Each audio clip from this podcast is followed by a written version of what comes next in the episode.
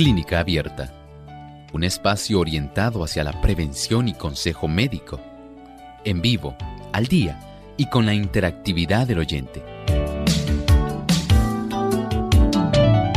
Clínica Abierta, poniendo al doctor a su alcance para un diálogo claro y honesto, porque nos importa su bienestar y salud.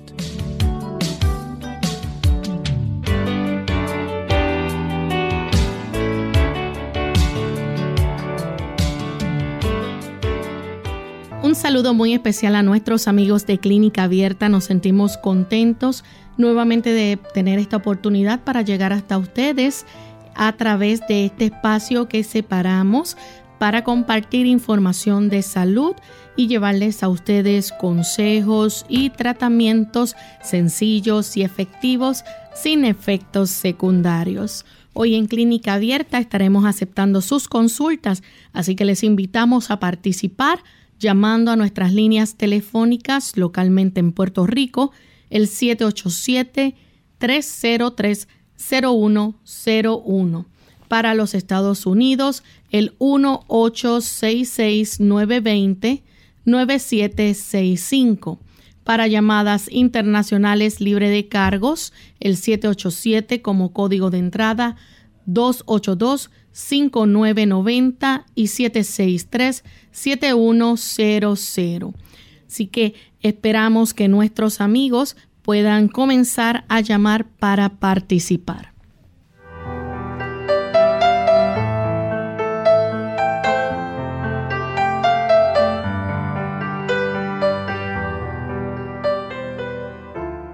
Y estamos aquí con ustedes amigos para recibir sus consultas en este día. Les recordamos también que pueden escribirnos por nuestra página web de Radio Sol y hacer sus consultas a través de el chat radiosol.org.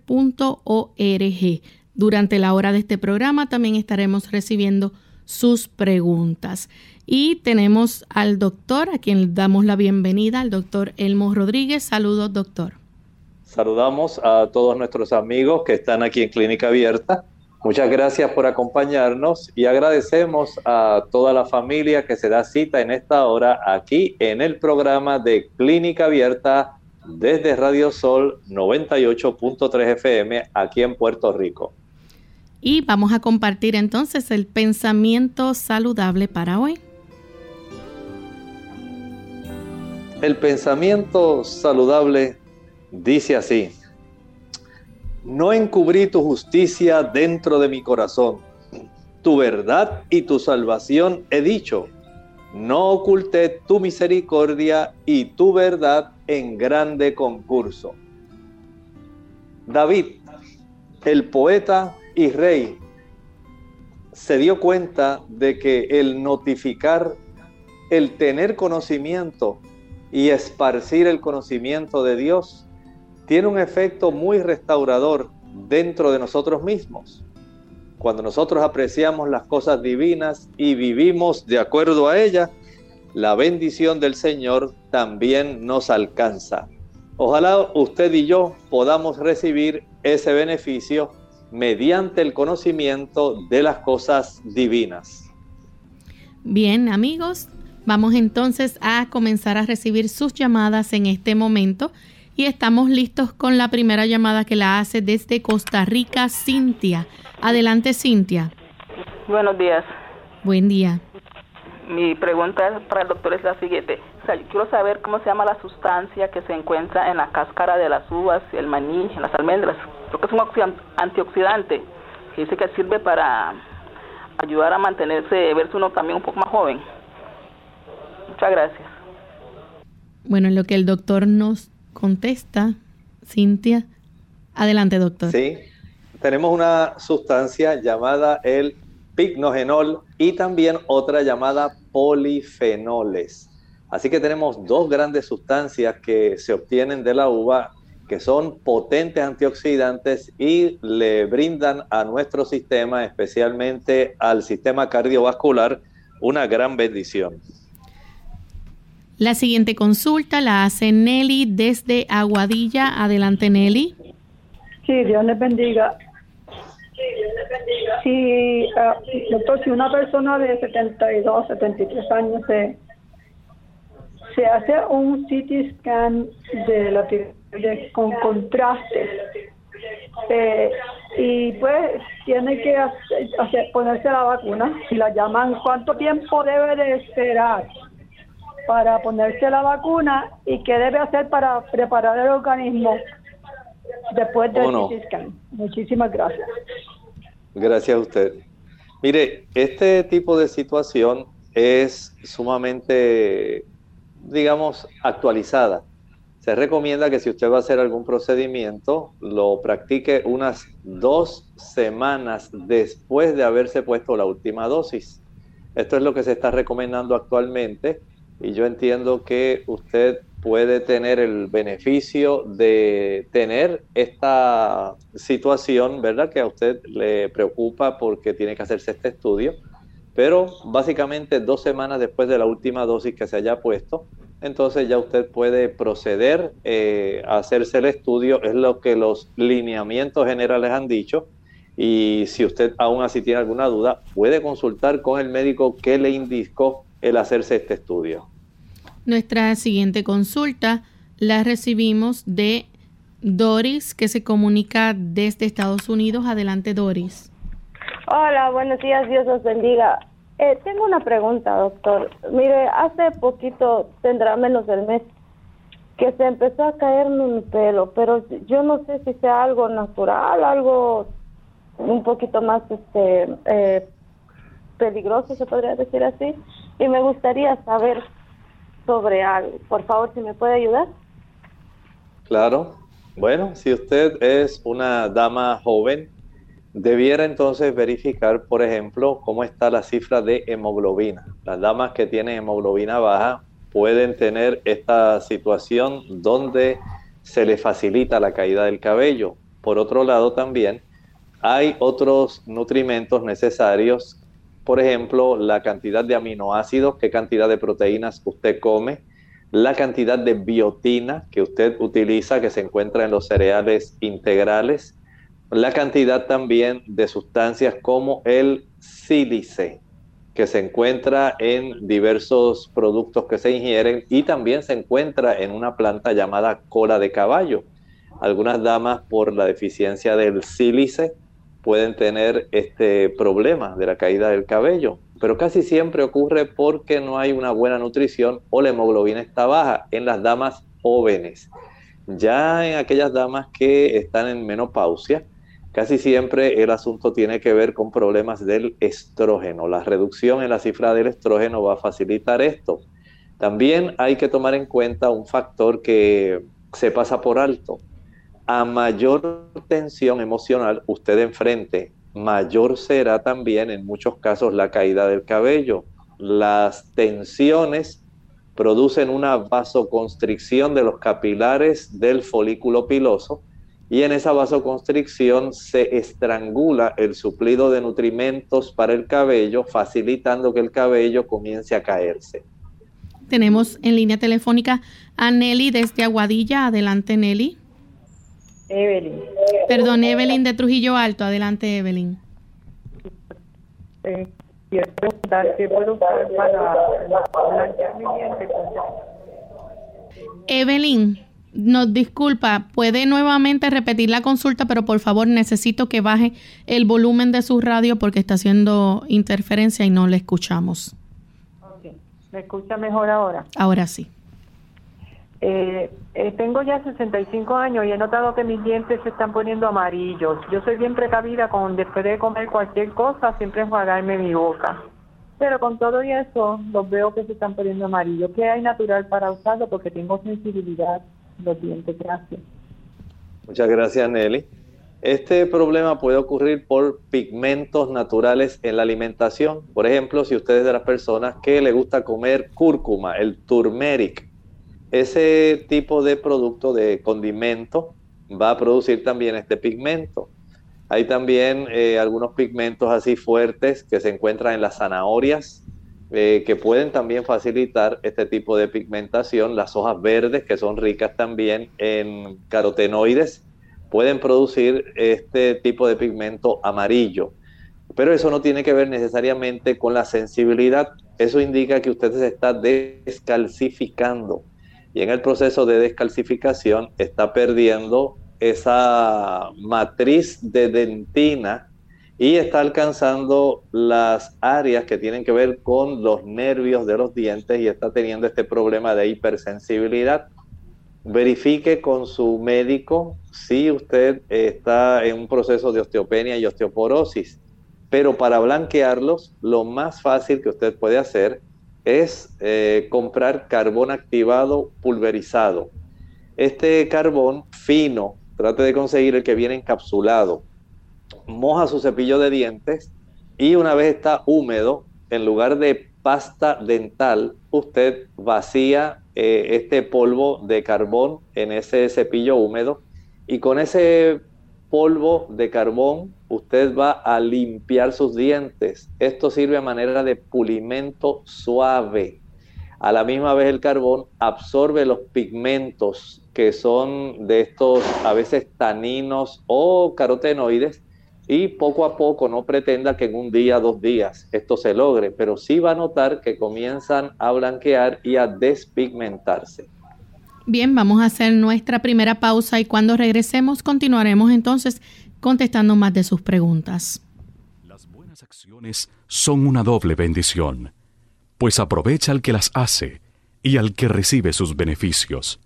La conciencia de haber hecho el bien es una de las mejores medicinas para la mente y los cuerpos enfermos. El sabio nos dice, todo lo que te viniere a la mano para hacer, hazlo según tus fuerzas, porque en el sepulcro, a donde vas, no hay obra, ni trabajo, ni ciencia, ni sabiduría. Eclesiastés 9, versículo 10.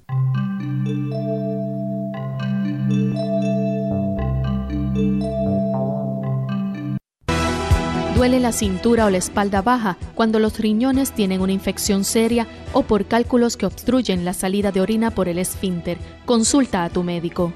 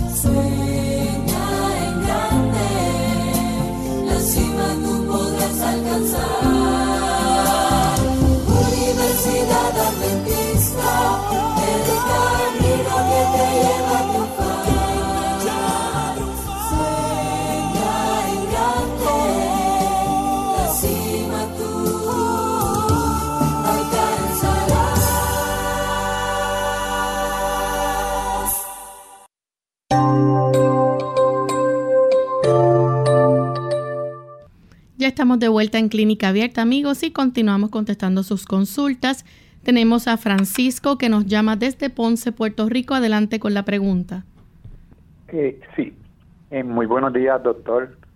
Y eh, la pregunta mía va dirigida sobre una presentación que usted hizo hace como tres lunes atrás relacionado con las plaquetas bajas igualmente que los glóbulos blancos y quería conocer si en esta ocasión nos puede repetir su presentación o si está grabada que yo la puedo obtener sin necesidad de que usted le ocupe este espacio y pueda accederlo para otras personas, el lugar donde la podría obtener. Como no, muchas gracias. Vamos a permitir que Lorraine nos dé esta las indicaciones de cómo usted puede acceder para escuchar el programa, porque entendemos que hay bastante información y no solamente para beneficio suyo, sino de otras personas que también desean escuchar nuevamente algún programa que haya sido expuesto previamente y que desean nuevamente repetirlo para su beneficio. ¿Cómo sería esto, Lorey? Bien, solamente tiene que entrar a nuestra página web radiosol.org, presionar donde dice podcast, en el cuadro donde dice podcast, y ahí aparece la lista de todos nuestros programas que diariamente emitimos al aire. Así que en los nombres del de cada tema aparecen ahí por fecha. Usted puede seleccionar entonces el programa que desea escuchar, específicamente ese que tiene que ver con los glóbulos. Vamos entonces con la siguiente llamada, que en esta ocasión la hace Doris desde Estados Unidos. Se nos cayó. Continuamos entonces con Lidia de Canóvanas. Lidia. Sí, buenos días. ¿Hay alguna contraindicación de un diabético tipo 2 para tomar melatonina para poder dormir? Muchas gracias. Mire, hasta ahora no entiendo que haya algún tipo de contraindicación. Este tipo de producto es efectivo, no tiene que usar dosis altas, sencillamente usted puede ayudarse con esta situación, estimulando también la producción de melatonina endógena, su propia melatonina. El cuerpo la produce a través de la glándula pineal. Esta glándula es la que produce la melatonina propia, que regula entonces el ciclo del sueño. Para que esto pueda ocurrir, debe la persona estar expuesta al sol diariamente. Y si usted es diabética, va a obtener un doble beneficio, porque el salir a caminar o ejercitarse al aire libre y al sol, por lo menos durante una hora, eleva la producción de melatonina, pero también ayuda a reducir la cifra de glucosa que está circulando en su sangre. O sea que tiene un doble beneficio. Y esto también ayuda para que sus músculos se cansen y pueda tener un sueño más profundo al mismo tiempo que va a facilitar que usted pueda tener una mejor circulación de tal forma que sus arterias nutran mejor sus extremidades y tenga menos dolores y neuralgias. La siguiente consulta la hace Ivonne desde San Juan, Puerto Rico. Adelante, Ivonne. Buenos días, Dios le bendiga a todos. Le quería hacer dos preguntas, doctor que si una persona se le viene a hacer una endoscopia, se puede vacunar días antes. Y la segunda es que a mí me operaron la Ivonne, Ivonne, disculpe, ¿nos escucha? ¿Puede hacer la pregunta con más calma, por favor, y repetirla? Ok. Mire, este, ya que te iba a preguntar a una persona que le hacer una endoscopia, si se puede vacunar días antes. No, no estamos entendiendo claramente la consulta de Ivonne. Así que vamos a pedirle que trate de comunicarse nuevamente a ver si entonces la llamada entra más clara y podemos entonces contestar su consulta. A través del chat, Nicole de Argentina pregunta cómo subir de peso. Ella tiene 21 años, pesa 43 kilos y no logra subir de peso. ¿Cómo no? El problema de algunas personas. Recuerden que hay situaciones que tienen que ver con nuestra genética. Si su papá y su mamá son personas que no tienen mucho peso, son más bien delgadas, o esto pudo haber ocurrido también en sus abuelos por parte paterno o materno. Esto puede facilitar que usted haya heredado, heredado una disposición a tener menos cantidad de células de grasa. Y esto, pues, por supuesto, no permite que usted pueda tener mucho peso. Igualmente, hay personas que tienen poca masa muscular. Así que una cosa son las células de grasa, los adipocitos, y otra cosa es la masa muscular ambas, digamos, si están determinadas genéticamente, esto puede estar influyendo en usted. Por otro lado, otra cosa tiene que ver entonces con el aspecto de la calidad de la nutrición y dentro de ese aspecto tenemos que considerar las calorías que usted consume. Las calorías, digamos, hay damas que por asuntos estéticos tratan de evitar un consumo que sea adecuado de calorías, digamos que un consumo normal, una persona normal, de 1800 hasta 1000 a 2200 calorías, de 1800 a 2200 calorías. Es un promedio de ingesta calórica básicamente promedio para una persona. Pero hay personas que se restringen y, por ejemplo, vienen modas donde la persona solamente quiere comer nada más puros vegetales porque no quiere subir peso. Esto afecta porque desbalancea la provisión de macronutrientes y por supuesto el depósito de sustancias que pueden ayudar para que usted tenga un mayor peso. Desde el punto de vista nutricional, la mayor cantidad de calorías provienen de las grasas, 9 kilocalorías por gramo. Y esto ocurre, por ejemplo, en el caso de los productos eh, vegetales, al consumir nueces, almendras, coco, maní, nueces de Brasil, semillas de calabaza, semillas de girasol, son productos que, al igual que las aceitunas y los aguacates, van a estar proveyendo una buena cantidad de calorías. Además, se obtienen calorías de aquellos alimentos, especialmente frutas, que son también altas en azúcares naturales. Ocurre, por ejemplo, al ingerir higos, al ingerir dátiles, al ingerir ciruelas secas, uvas pasas secas, que hay abundancia de ellas en Argentina, chabacanos o melocotones que son secos, se concentran aún más los azúcares. También ocurre con el consumo de otros productos como los mangos, los bananos o guineos o plátanos. Ahí tenemos entonces una buena cantidad de calorías. Eh, ocurre también con la ingesta de ah, pastas, pastas que sean eh, procedentes directamente de eh, cereales integrales. Ahí tenemos otra buena cantidad. De tal manera que todo esto puede beneficiar el que usted aumente peso si toma en cuenta esto que le estoy hablando. La próxima consulta la hace, tenemos a Ivonne nuevamente de San Juan. Ivonne. Perdone, doctor, disculpe, es que le iba a hacer dos preguntitas. Este, una persona que le van a hacer una endoscopía, ¿se podría vacunar este días antes? Entonces, la segunda pregunta es que a mí me operaron las cervicales del cuello, ¿verdad? Y a mí me dan muchos dolores de cabeza y en el hombro. ¿Eso es normal? Ok, con mucho gusto le contestamos la primera pregunta vamos a considerar que en este tipo de procedimientos es preferible, tal como se ha tenido este lineamiento eh, a través de los ministerios de salud de cada gobierno, el que usted se proceda a hacer algún tipo de, estas, de estos procedimientos, eh, principalmente dos semanas después de usted haber obtenido, digamos, si es la vacuna de dos dosis, después de haber tenido la segunda. Y si es una vacuna de unidosis, pues dos semanas después de.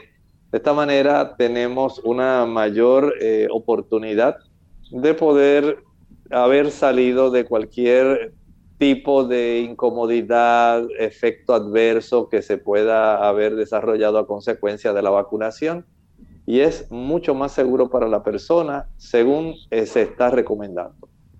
Tenemos entonces a María de Estados Unidos. Adelante, María. Buen día, bendiciones para todos. Mi pregunta es, después de un tratamiento de la bacteria H. pylori, ¿cómo eh, se puede restaurar la flora intestinal? ¿Cómo se puede reponer todo eso o, o simplemente seguir una dieta normal? Gracias, buen día. Gracias. Mire, es una buena pregunta porque se ha encontrado que las personas que ingieren alimentación basada en plantas, una alimentación vegetariana, este tipo de alimentación ayuda a restaurar la flora bacteriana mucho más rápido que una persona que consume alimentos de origen animal. Pero usted puede reforzar para acelerar aún más utilizando algunos eh, probióticos, lactobacilos, bifidobacterias. Estos puede comprarlos en tiendas de productos naturales y en las farmacias también. Vienen aproximadamente de 30 billones. Este tipo de producto lo puede utilizar uno con cada eh, alimento en cada momento en que usted se alimente, eh, si es dos veces al día o tres veces al día, no más de tres veces al día no es necesario, y esto facilita nuevamente que se pueda repoblar eh, nuestra flora intestinal, nuestra microbiota. Claro, esto no es un asunto de dos o tres días, esto va a requerir aproximadamente unas tres semanas a un mes. Por lo tanto, eh, trate de conseguir un frasco que tenga este beneficio mientras usted adopta una alimentación que facilite un repoblamiento también más acelerado. Bien, continuamos entonces contestando a nuestros amigos del chat. La siguiente consulta la hace María de la República Dominicana. Dice que necesita saber qué puede hacer para bajar la azúcar. Es diabética, usa insulina y dice que en la mañana la tenía en 191. Tiene 67 años. Bueno, eh, entiendo María que usted debe hablar con su médico. Recuerde que hay diversos tipos de insulina y de acuerdo a la necesidad que usted tiene, pudiera requerirse una insulina que tenga una mayor eh, oportunidad de trabajar, digamos, más cercano a los episodios de alimentación. En otros casos, pudiera requerirse una combinación de uso de insulina para trabajar con las cifras de glucosa que se elevan inmediatamente la persona come y aquellas que pudieran quedarse elevadas en el transcurso del tiempo entre la alimentación que tuvo y la próxima, el próximo episodio de alimentación. Y esto requiere entonces que el médico le plantee eh, los diversos tipos de insulina que hay para que de acuerdo a su estilo de vida se le pueda presentar el más factible. Pero así eh, independientemente de eso, el que usted pueda evitar tener la ingesta de azúcares simples, eso es lo más primordial. Por ejemplo, no utilice productos como los jugos, maltas, refrescos, bombones, helados, paletas, bizcochos, galletas, flanes, chocolates, todo ese tipo de productos que son altos en azúcares simples, azúcares que van a tener un índice glucémico bien alto el evitar, allá en la República Dominicana le dicen los víveres, el uso de papa, batata, yautía, yuca, ñame. Esos productos que son altos en carbohidratos que se descomponen al ir partiéndose según sus eh, cadenas de glucosa se van partiendo, usted va a tener una mayor cantidad de glucosa circulante que una persona que no consume esos productos. Así que para usted lo más recomendable es evitar esos productos que son tubérculos, raíces que tienen muchos carbohidratos. No las utilice. Coma en horarios regulares. Aumente el consumo de legumbres. Estamos hablando de los ah, frijoles, de las habichuelas, los garbanzos, los gandules. Ese tipo de productos ayuda a regularizar eh, la cifra de glucosa sanguínea, aumente el consumo de ensaladas, le da una gran sensación de plenitud, de satisfacción, de saciedad, al mismo tiempo que colabora con antioxidantes y sustancias que ayudan a tener un mejor control respecto a la absorción de los procesos que le ayudan a obtener energía prefiera los carbohidratos que son complejos, los carbohidratos integrales. No use arroz blanco. Si va a comer, consuma arroz integral.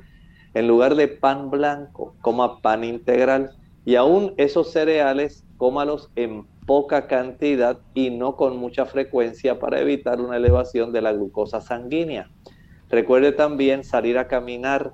Una vez desayune, vaya y dé una caminata de media hora almuerzo, camine media hora, cenó, camine media hora. Eso también va a ayudar para que haya una mayor efectividad respecto a la eficacia de la insulina. Tenemos entonces Angélica desde Colombia, tiene un problema que de acuerdo con lo que ha consultado se llama síndrome de piernas inquietas, es muy incómodo, dice que no la deja dormir por las noches, tiene que estar en movimiento, la necesidad de mojarse con agua fría durante la noche, Dice que eh, el fastidio es muy grande, no se puede explicar con exactitud, pero es una combinación entre hormigueo y sensación de pesadez en las piernas. Ella dice que se alimenta bien, hace ejercicio, va al gimnasio diariamente, pero hay periodos largos en que esta condición le afecta. Es hereditario, mi mamá y abuelo también tenían problemas con ello, dice, y no encontramos remedio para ello pudiera haber una mayor susceptibilidad en su caso que tiene este tipo de antecedentes, pero sí le puedo recomendar algo. Número uno, aun cuando vaya al gimnasio, no se exceda.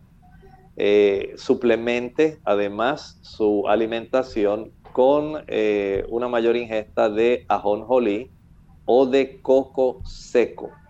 Esto le va a proveer una mayor cantidad de calcio y magnesio esto es muy adecuado y también un suplemento de complejo B, de grupo B, que contiene B1, B2, B3, B5, B6, folatos y B12.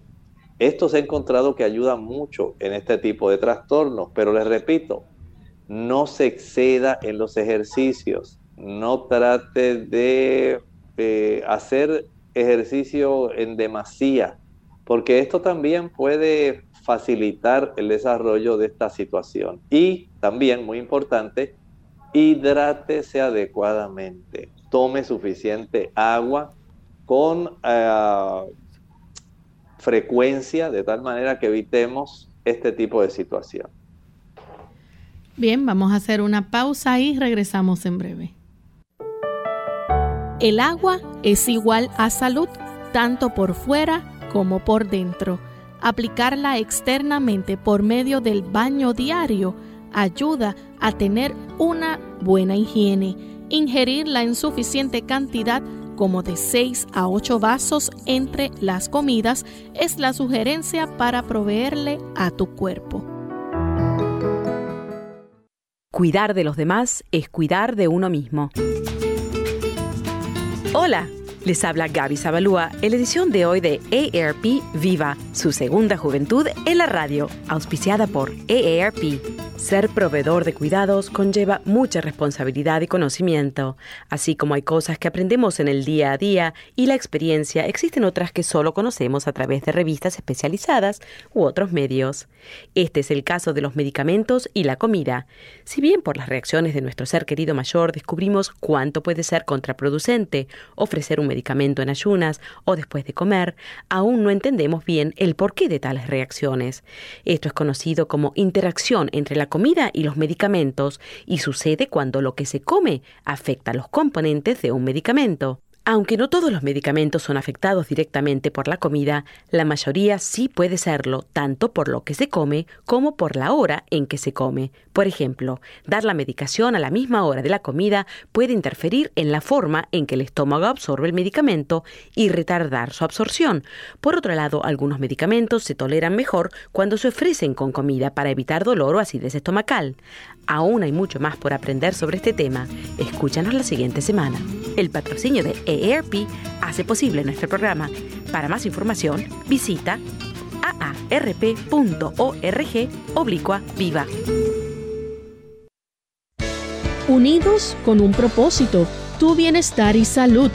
Es el momento de hacer tu pregunta llamando al 787-303-0101 para Puerto Rico Estados Unidos 1866-920-9765 y llamadas internacionales al 787-763-7100 o al 787-282-5990.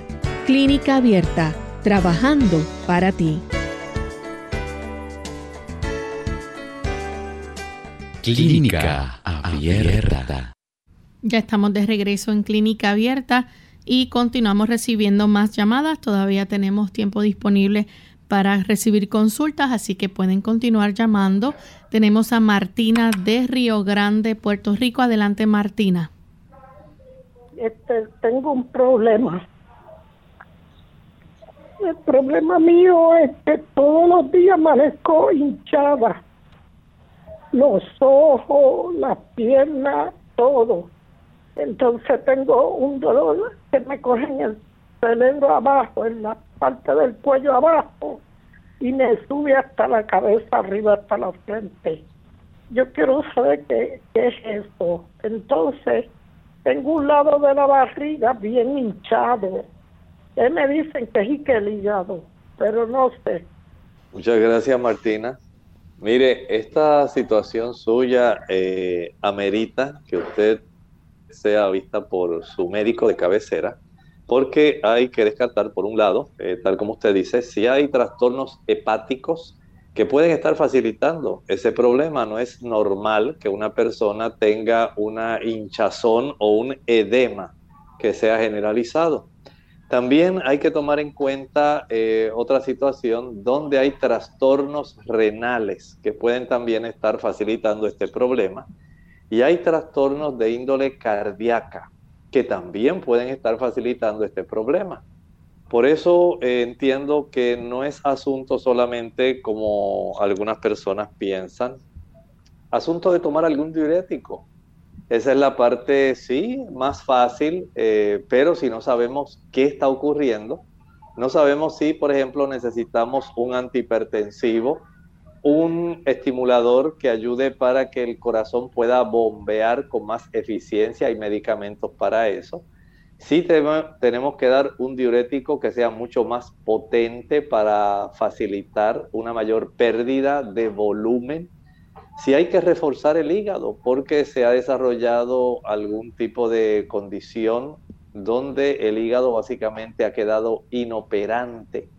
Entonces hay que tomar todos estos asuntos en cuenta para poder ayudarle.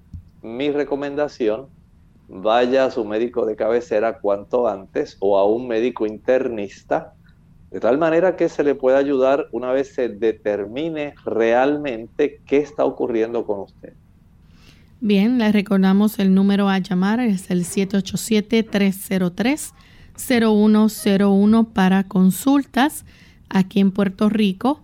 Para los Estados Unidos, el 1-866-920. 9765 y llamadas internacionales con el 787-763-7100 y 282-5990. También tenemos nuestra página web, el chat disponible. Pueden visitarnos por radiosol.org y a través del chat puede también escribirnos su consulta. Así que mientras, eh, doctor, quizás sería bueno repasar algunas de las recomendaciones con, contra el COVID. Claro que sí, estamos eh, en ese aspecto eh, recomendando a que las personas puedan, especialmente aquí en el este de Puerto Rico, hemos puesto a la disposición de las iglesias adventistas del este de Puerto Rico un material informativo respecto a cómo usted puede protegerse del COVID. Y entre las muchas cosas que hay, les recordamos que no debe la persona utilizar azúcar. Este producto azucarado, sea jugos, maltas, refrescos, bombones, helados, paletas, bizcochos, galletas, flanes, chocolates, va a facilitar la invasión del virus porque torna las células blancas mucho más lentas en poder alcanzar el virus y neutralizarlo. También se recomienda que las personas eviten el consumo de productos que tengan grasa. Las grasas van a facilitar el proceso inflamatorio y van a reducir la oportunidad de que su sistema inmunitario pueda estar, digamos, rápidamente a la defensiva. Si usted es de esas personas que le gustan las frituras, si le gusta el consumo de mantequilla, queso, y productos ricos eh, como los cárnicos que tienen bastante grasa, usted se pone en una situación más difícil porque está más propenso a adquirir el virus. Recuerden que ahora ya no es la cepa original, ahora hay variantes que están básicamente en todos los países y que son muy preocupantes. Las nuevas variantes, hay algunas como la 1.1.7, que está siendo muy agresiva eh, y básicamente no hay vacuna en este momento que la pueda detener. Por lo tanto, en nosotros cuidarnos de una manera acertada, dormir adecuadamente para que las defensas aumenten, el que usted pueda exponerse al sol el que pueda estar al aire libre de tal manera que usted pueda producir sustancias como por ejemplo la exposición al sol aumenta la vitamina D que se ha encontrado ayuda al sistema inmunitario, el que usted respire abundantemente y de una manera profunda ayuda para que se produzcan sustancias de peróxido que ayudan a neutralizar el virus. Comer adecuadamente sustancias que ayuden a formar una mayor cantidad de anticuerpos, que son los que en realidad van a combatir el virus. O sea que usted tiene a su disposición toda esta información y en las iglesias adventistas del este de Puerto Rico está este material que usted puede obtener si usted se acerca, llama a la iglesia adventista más cercana a usted con mucho gusto este material se le puede hacer llegar. Tenemos a Ramona de la República Dominicana. Adelante, Ramona. Sí, muchas gracias. Estoy llamando al doctor porque mi ginecóloga me recomendó una esterectomía por unos miomas que tengo. Y quisiera saber cuáles son las consecuencias de esa cirugía. Gracias. Muchas gracias. Si solamente ocurre la extracción del útero por eso este tipo de eh, crecimiento benigno, este tumor benigno, que son los eh, miomas, leiomiomas, fibromas, lo que se hace es que se extrae, se saca, se opera solamente el útero. Pero eh, si a usted le dejan sus ovarios, básicamente no va a tener una gran cantidad de trastornos, sería algo muy mínimo porque el útero también tiene un efecto en el control eh, de las hormonas, pero básicamente el predominio ocurre por parte de los ovarios. No creo que vaya a tener algún tipo de efecto eh, que sea notable, adverso. Básicamente, pues debe entender que la oportunidad de procrear ya se detiene, ya no puede tener otra vez eh, algún embarazo. Y fuera de eso, no entiendo que deba haber algún otro problema. Tenemos a Grisel que llama de la República Dominicana. Adelante, Grisel. Sí, yo quiero, yo tengo problemas del hígado y entonces eh, me dieron quimio, pero ahora me está subiendo de nuevo el K. Está en 3.9. Me gustaría ver qué hacer para bajarlo ellos me han indicado una tomografía con contraste. Yo me hice una en diciembre y también quiero saber si es muy cerca para hacerme otra en estos momentos. Y también eh, si yo puedo consumir fruta teniendo ese problema en el hígado. Gracias. ¿Cómo no? Mire, cuando hay problemas hepáticos y problemas de cáncer, eh, tal como usted nos está presentando, eh, pudiera recomendarle mejor el uso de jugos de vegetales. No necesariamente tienen que ser verdes. Pueden ser una combinación porque los vegetales van a proveer una gran cantidad de minerales, de vitaminas y de antioxidantes que he encontrado ayudan mucho a los pacientes que padecen cáncer. Por ejemplo, preparar un jugo que contenga, digamos, una zanahoria, un tallo de apio, una remolacha o betabel o betarraga, que tengan un dientito de ajo, el jugo de un limón, eh, tres o cuatro hojas de repollo, tres o cuatro inflorescencias o arbolitos de brócoli o brécol, tres o cuatro inflorescencias de eh, coliflor, un rábano y puede también añadirle unas 10 hojas de espinaca.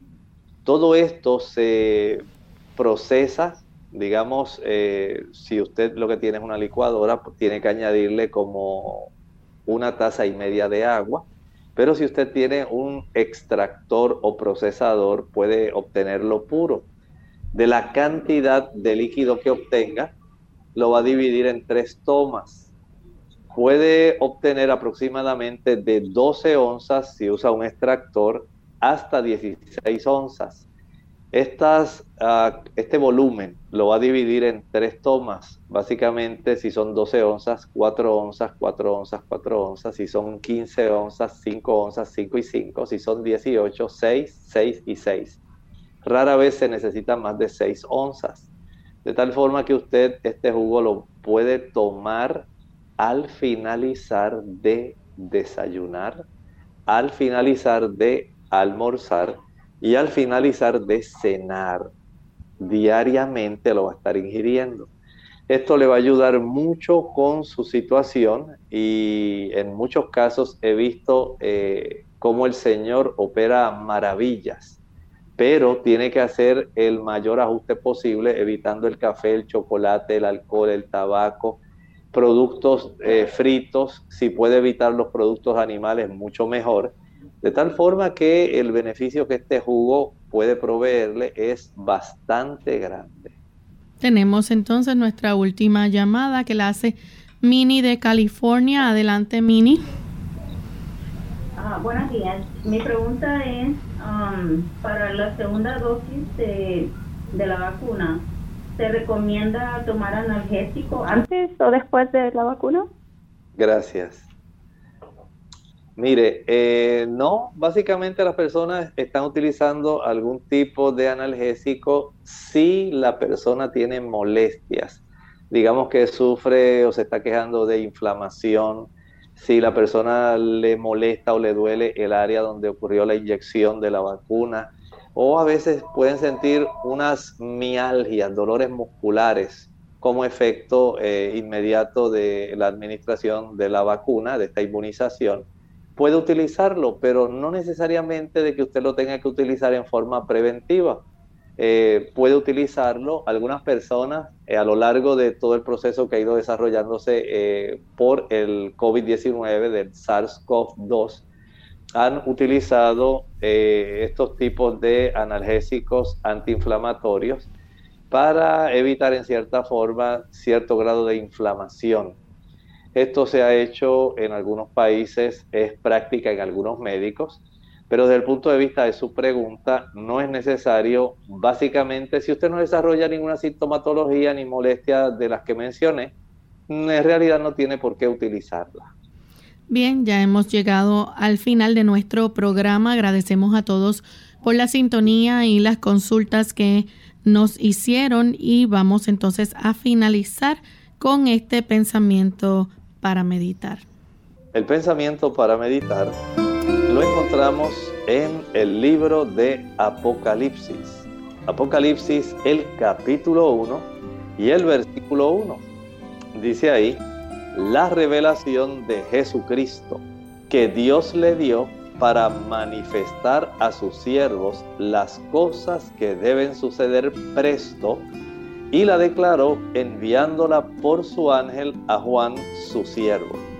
Noten bien que el mismo primer versículo de la escritura en este libro de Apocalipsis nos dice que el libro de Apocalipsis, lejos de ser algo oculto, misterioso, es en realidad una revelación. Hay una revelación que el Señor desea revelar por supuesto, suena algo así eh, que usted dice, claro, doctor, es lógico. Pero es que muchas personas no entienden eso que en este momento usted pudiera estar argumentando, doctor, pero es que es lógico que sea así. Pero es que no se entiende. Las personas piensan que el Apocalipsis es un libro misterioso, claro. Habla de algunas símiles, algunas metáforas, algunas bestias, imágenes que preocupan y por no comprenderse las personas quedan básicamente en la oscuridad y les resulta hasta retante y chocante tratar de comprenderlo. Pero el mismo primer versículo nos dice que es una revelación. Y si es una revelación, el Señor desea que nosotros lo podamos comprender de tal forma que estaremos hablando de esta revelación que hay en el libro de Apocalipsis que tiene que ver con el Señor Jesucristo. Recuerden que eso es lo importante en este libro. Y esperamos que ustedes a lo largo de los siguientes programas podamos seguir analizando lo interesante de esta revelación. Nosotros nos despedimos y será entonces hasta el siguiente programa de Clínica Abierta. Con cariño compartieron el doctor Elmo Rodríguez Sosa y Lorraine Vázquez. Hasta la próxima.